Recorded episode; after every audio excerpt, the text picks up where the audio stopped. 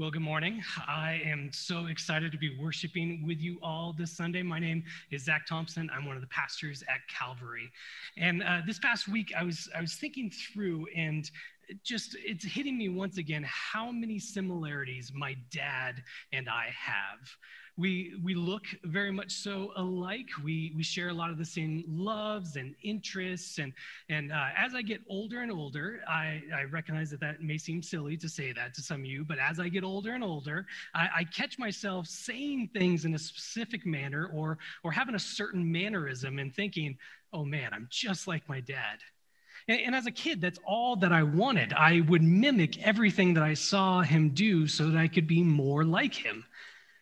And in, when I turned into a teenager, I started to use these similarities for, let's call them devious ends. See, in our household, eh, what we would do, my sisters and I would have a competition. We would race to see who could answer the home phone first. I don't know why we did it. All I knew is it was a competition and I had to win. Uh, anyone else do that in your house now, or, or do you remember doing that when you were younger to race to try to be the first one to answer a home phone? Anyone still have a home phone at all in your place? A couple people, a couple people. Fantastic. So one of the days I, I won the race. Well, not one of the days, it was pretty often I won the race. Uh, I got to the phone first and I answered it, and the person started talking to me on the other line like I was my dad. And at the time, I was so offended. How do you not know it's me over this garbled telephone call? But then I realized over time that I had something here. So I'd race to the phone, I'd get there, and I'd answer the phone as best as I could as my dad would answer it. Then, after a few moments of conversation, I would break character and giggle like a maniac and say uh, something like, I'm not your son, I'm your grandson. Funniest thing of all time, right? Well, at least it was for a middle schooler. But you know who I was never able to trick? You know who always knew it was me and not my dad? My mom.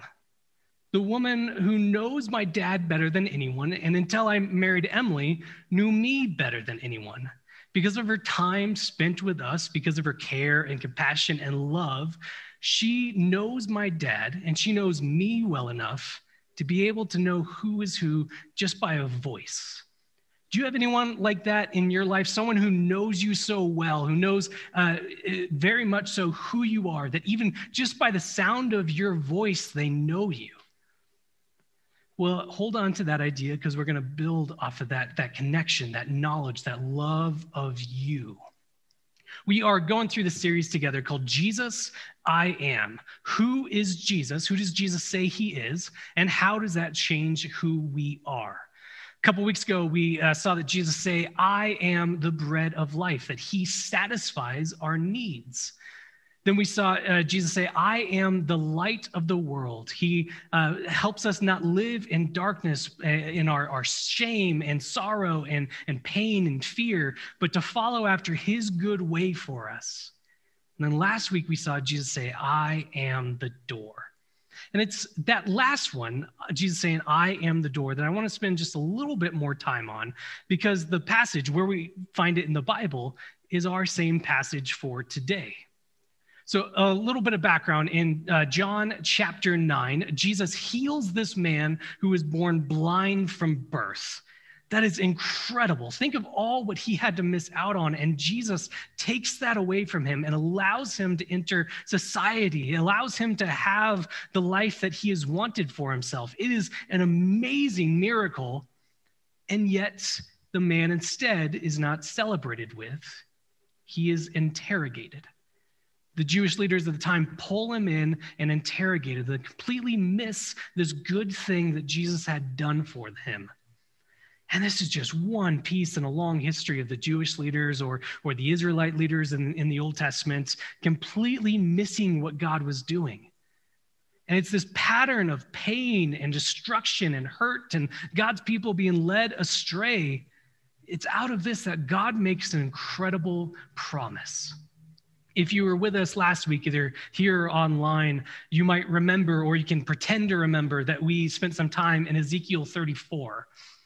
In this passage, God speaks to the Jewish leaders. He refers to them as shepherds, people who are overseeing God's people, the sheep, the flocks. And in this, he tears these Jewish leaders apart. He says that they are shepherds who are feasting on their flocks. He says that they are leading the sheep astray by their poor leadership. He, he says that they are more interested in building themselves up than caring for the sheep they're supposed to care for. And it's out of this that God makes that incredible promise. He says, still in Ezekiel 34, he says, I will come to lead them. God himself will come to lead his people, his flock, his sheep. Yes, that's right. The most common phrase used for God's people throughout the Bible, or at least one of the most common, is calling us sheep, beings that need care and compassion and love and guidance. And God says he will give that to his people. So it's from this background, from all this history, from God's promise that Jesus is speaking to this, these Jewish leaders in front of him, the one that miss what he was doing, the ones that, that were more interested in uh, protecting their authority, what they thought was right, than caring for this man who can now see. It's, it's an amazing miracle. The ones who miss that, Jesus is speaking to in John chapter 10, which is our passage. And this is what it says. Let me reread for, for us John chapter 10, verses 1 through 6 to set the stage one more time. It says this Truly, truly, I say to you, Jesus speaking to these leaders, he who does not enter the sheepfold by the door, but climbs in another way, that man is a thief and a robber. But he who enters by the door is the shepherd of the sheep. To him, the gatekeeper opens. The, the sheep hear his voice, and he calls to his own sheep by name and leads them out. When he has brought out all of his own, he goes before them, and the sheep follow him, for they know his voice. A stranger they will not follow, but they will flee from him, for they do not know the voice of strangers. So, this figure of speech Jesus used with them, they did not understand what he was saying to them. So, from all this background of the Jewish leaders letting down God's people, from this specific situation of the leaders in front of him missing what God was doing, missing their role of being a shepherd, Jesus says, I have come to be the shepherd you were supposed to be. The leaders don't get it. Verse 6 says they don't understand what it is. They, they miss this amongst all the other stuff they missed. So, Jesus is going to unpack this for them. He's going to unpack what he means using two illustrations. First, he says, I am the door, what we saw last week. It is only through Jesus and Jesus alone that we have access to God, that we are able to enter through him to salvation by Jesus alone. Not these, not these false teachers, not these bad leaders, not these bad shepherds, but by Jesus alone do we have salvation and protection in God. Jesus is the door. That's the first illustration. And the second illustration he uses is our passage for the day. Unlike these leaders who care more about building themselves up, unlike these leaders who are missing what God is doing and leading God's people astray, unlike these bad shepherds, Jesus instead is a, well, let's read it together. John chapter 10, verses 11 through 13. Jesus says to them, I am the good shepherd. The good shepherd lays down his life for the sheep. He who is a hired hand and not a shepherd, who doesn't own the sheep, sees a wolf coming and leaves the sheep and flees. And the wolf snatches them and scatters them. He flees because he is a hired hand and cares nothing for the sheep. Jesus comes to these leaders, these bad shepherds, and says, I am the I am the good shepherd. So the, the question we ask naturally is how is Jesus different from these other leaders? In other words, what is it that makes Jesus a good shepherd? What is it that makes him good? Well, I think when we look at the text, we can see uh, a, couple things there. And first, a good shepherd sacrifices. A good shepherd sacrifices. And it's right there in, in the text in verse 11. I am the good shepherd. The good shepherd lays down his life for the sheep a good shepherd sacrifices. Unlike these other leaders who care more about building themselves up, Jesus will lay down his life for the sheep, to sacrifice himself for the sheep out of his love and compassion for them. These other leaders Jesus describes as hired hands who care nothing for the sheep, who doesn't love them, so they won't he won't uh, they won't care for these sheep because they have no buy-in. These sheep are not there, so they won't love them. They have no buy-in and no reason to protect the sheep. So when danger comes, they run away and flee to protect themselves because they have no buy-in. I, I, thought about it like this. Um, so there, there's a lot of construction going on uh, at this campus. As that, that's no surprise. You walk in and it's different every single week. And so we have a lot of workers that are here throughout the week, and, and we're so grateful. We're so grateful for the work that they're doing. But even if they love their job, even if they walk away super proud of what they're doing here, they will never see the work that they're doing like we do. Like we who love this church will always see it as something different. They are hired hands, they're fulfilling their job, and we're so glad for that, but they don't have buy in here. Whereas we, we see the work that's being done as something special, something different, because uh, we are excited to see what God is going to do here. We're excited for what God has already done here. And so we have buy in. We look at the patio as more than just cement. It's a place where we may someday meet a new family or someone who becomes important in our life, that we share life's joys and we uh, go to them when we are full of sorrow for, for support. We look at the lobby as, as more than just drywall, but it's a place that we may someday sit down with someone and lead them to Jesus for the first time. We see the kitchen as more than framing and cabinetry, but it's a place that we might meet the needs of the people inside the church and out. We love this place. And so we have buy in. And so we will always see the work, always see what is being done as more special than any hired hand ever can. And Jesus has buy in. Jesus loves the sheep. Jesus says the sheep are his own. And he loves them so much, he has compassion on them so much that he is willing to die, to lay down his life so that they can live. Let's make that more personal. Jesus is willing to die, Jesus is willing to lay down his life so that we can live. He is buy in, he loves his sheep, he uh, knows his own. And this is what needs to happen in a good shepherd. A good shepherd sacrifices, and Jesus is a good shepherd because he is willing to lay down his life for the sheep. What else is it that makes Jesus a, a good shepherd? Well, a good shepherd, and it's what I talked about before, needs to have care and compassion, needs to know who his sheep are. A good shepherd knows his own. And we see Jesus say exactly this in verse 14. He says, I am the good shepherd. I know my own, and my own know me. A good shepherd knows his own. And, and this is what is incredible. Jesus is willing to lay down his life for his, his flock, but he isn't dying for some nameless, faceless people. No, he knows his own. He knows his flock and he loves them. He has compassion on them. Jesus loves his sheep. One of the, the worst things I think that we can ever do as, as Christians is we grow used to this idea we sing so often about God's love. We, we talk about God's love for us all the time. It's uh, at times it's even like a sign off or a goodbye for us. It's a, hey, God, God loves you. And these are all good things, but we cannot grow numb to this reality. The God of the universe loves you. That's not a throwaway line, but this is the most important truth that we will ever experience. The God of the universe loves you. Equally as bad as if we think that love is less than it is. Jesus loves you. Well, yeah, he loves everybody. Jesus laid down his life for you. Yeah, he died for the sins of the world. No, don't miss how personal this is. We saw earlier in what we read, Jesus calls out to his sheep by name. He knows his own.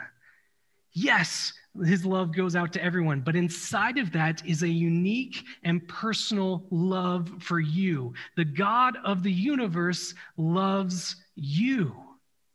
You. Someone talked about it as, as something like this. So when, when we get the privilege of serving in kids ministry, it's, it's a beautiful thing. We get to be with them and point them to Jesus. And, and as we're there, even the difficult kids, we love them. We love these kids that are in front of us because of how special this role is in serving them. But Jesus' love goes more than just that general love. Imagine instead that one of those kids in the group is yours yours that you know, yours that you have raised, yours that you know uh, so much about them, and you have a special, unique love for just them inside of this group where you love everybody. That is Jesus' love for us. His love goes to all people, and yet at the same time, it is uniquely for you. It has no pair, it has no match. It is for you that he loves you. Jesus knows his own. He knows you. He knows everything about you, and he loves you. Every detail, every instance of your life, your good days and your worst moments, and how you felt in the midst of those. Jesus knows you. He knows everything about you and he loves you. He knows your quirks. He knows what makes you laugh, what makes you cry, what makes you do both so you don't really know how you're feeling at that time. Everything. And more than just these things about you, Jesus knows you, what it is that makes you you. Jesus knows you. He knows everything about you and he loves you. Jesus knows his own. He says, I know my own. But the verse doesn't end there, does it? There is another side of it. I know my own, and my own know me. In the same way that Jesus has that personal, deep love with us, we can know him in the same way. I think we see this in one of the verses that we read earlier. Verse 4 says this it says, when he brought out all of his own, he goes before them, and the sheep follow him. Why? What does it say? No, that's an actual answer. Why? What does it say? Yes, it says mumble, mumble, mumble. Exactly right. Uh, no, you said it. For they know his voice. They follow him, for they know his voice. And this, more than anything else, made me think of the story of trying to trick people into thinking I was my dad on the phone. But my mom knew me. My mom knew my dad, so much so that she can pick out who was who over a phone, over miles of telephone uh, wires, over a bad impersonation. She knew me just by the sound of my voice. Jesus says we can know him. We can know him by his voice. You got a lot of details last week of what it means, to, uh, what it meant to be a shepherd at this time in first century uh, Israel. And, and let me just give one more piece to that. Uh, shepherds then, and even now, they'll still do that today in the region, they would band together with other shepherds and, and they would all bring their flocks and they would oversee them as one giant herd, uh, with each flock kind of bringing their sheep to, to be one giant herd. Um, this was for protection, for company, all that. But imagine how much of a nightmare it must be to try to figure out which ones are your sheep. They're all together in this big old blob of sheep. Which ones are yours? I, imagine it's uh, like if you come with a jar of cotton balls and you dump them out on a table, and a couple other people come, they bring their cotton collections and do the same. You mix it all up, and then your job is to figure out which ones did you bring? Which cotton balls are yours? That's impossible, right? And that's with pretty compliant bits of cotton, let alone belligerent animals. But the shepherds train these animals.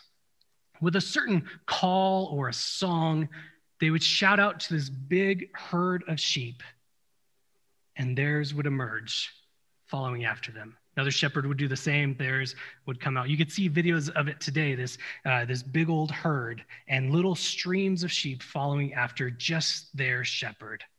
How? It's because they know his voice.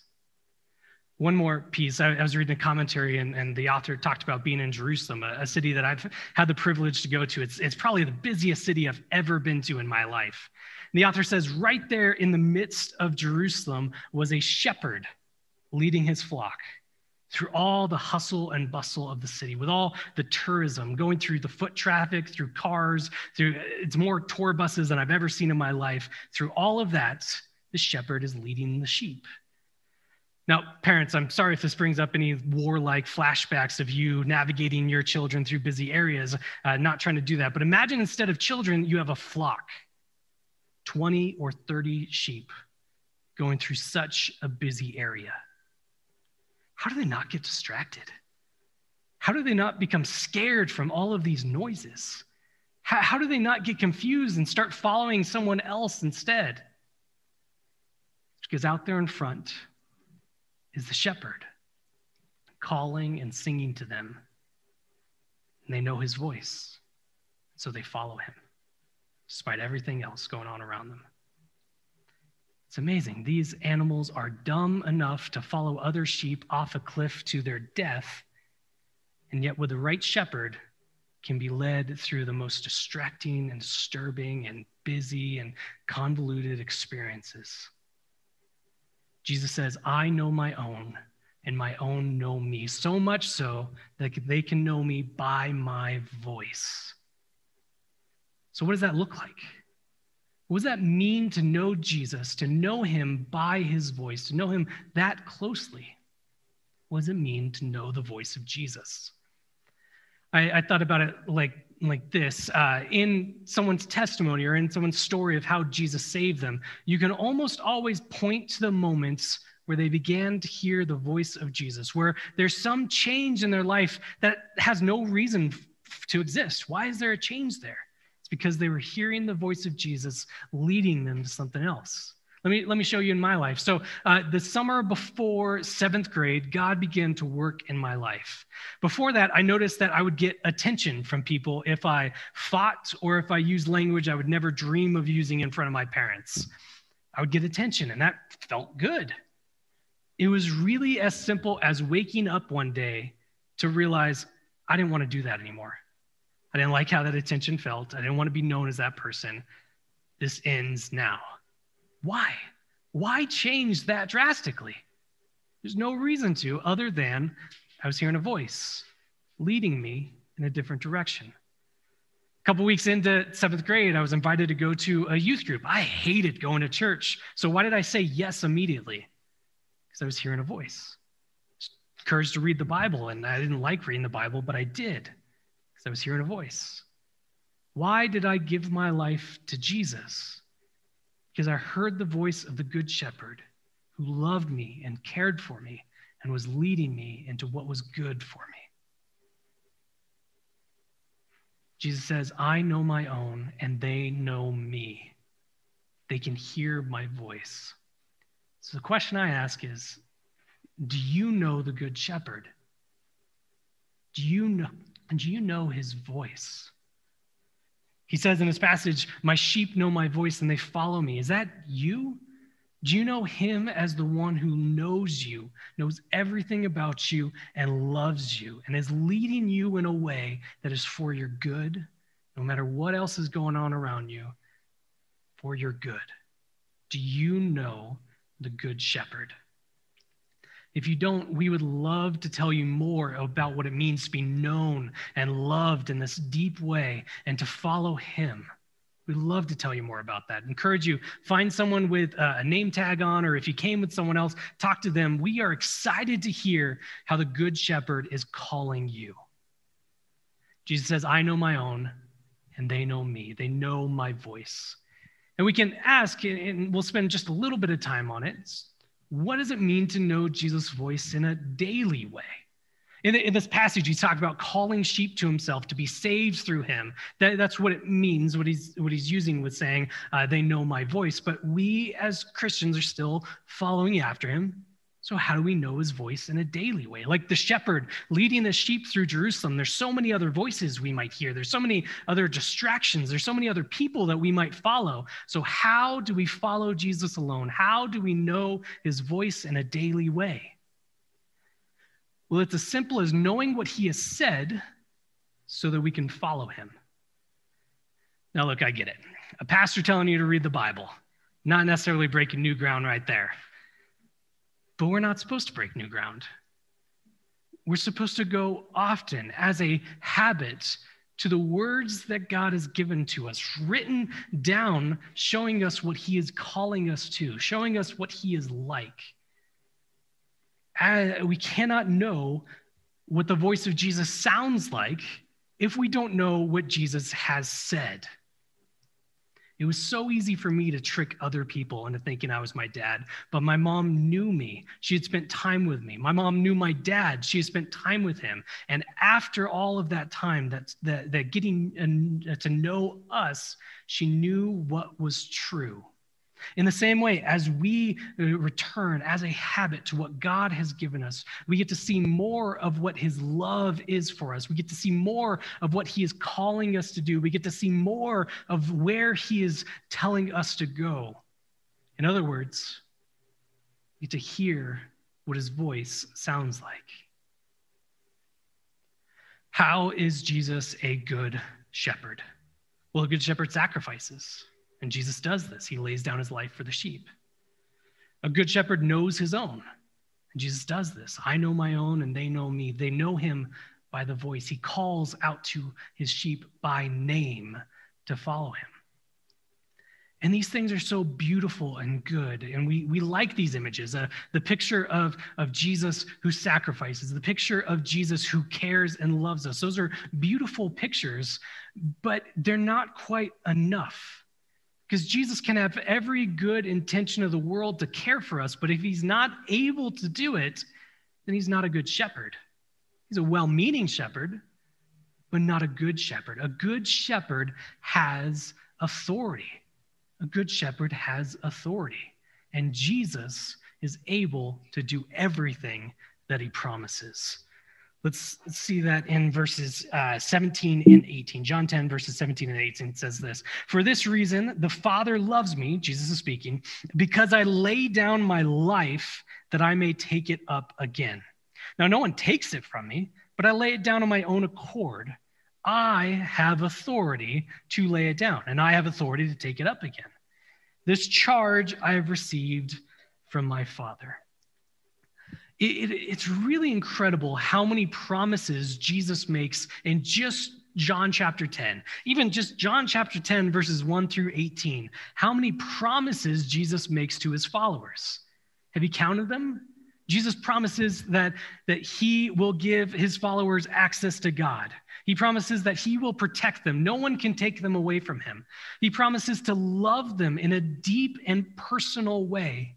He promises to lay down his life for the sheep so that they can live. And here he promises to take his life back up again, meaning his resurrection. These are some incredible promises.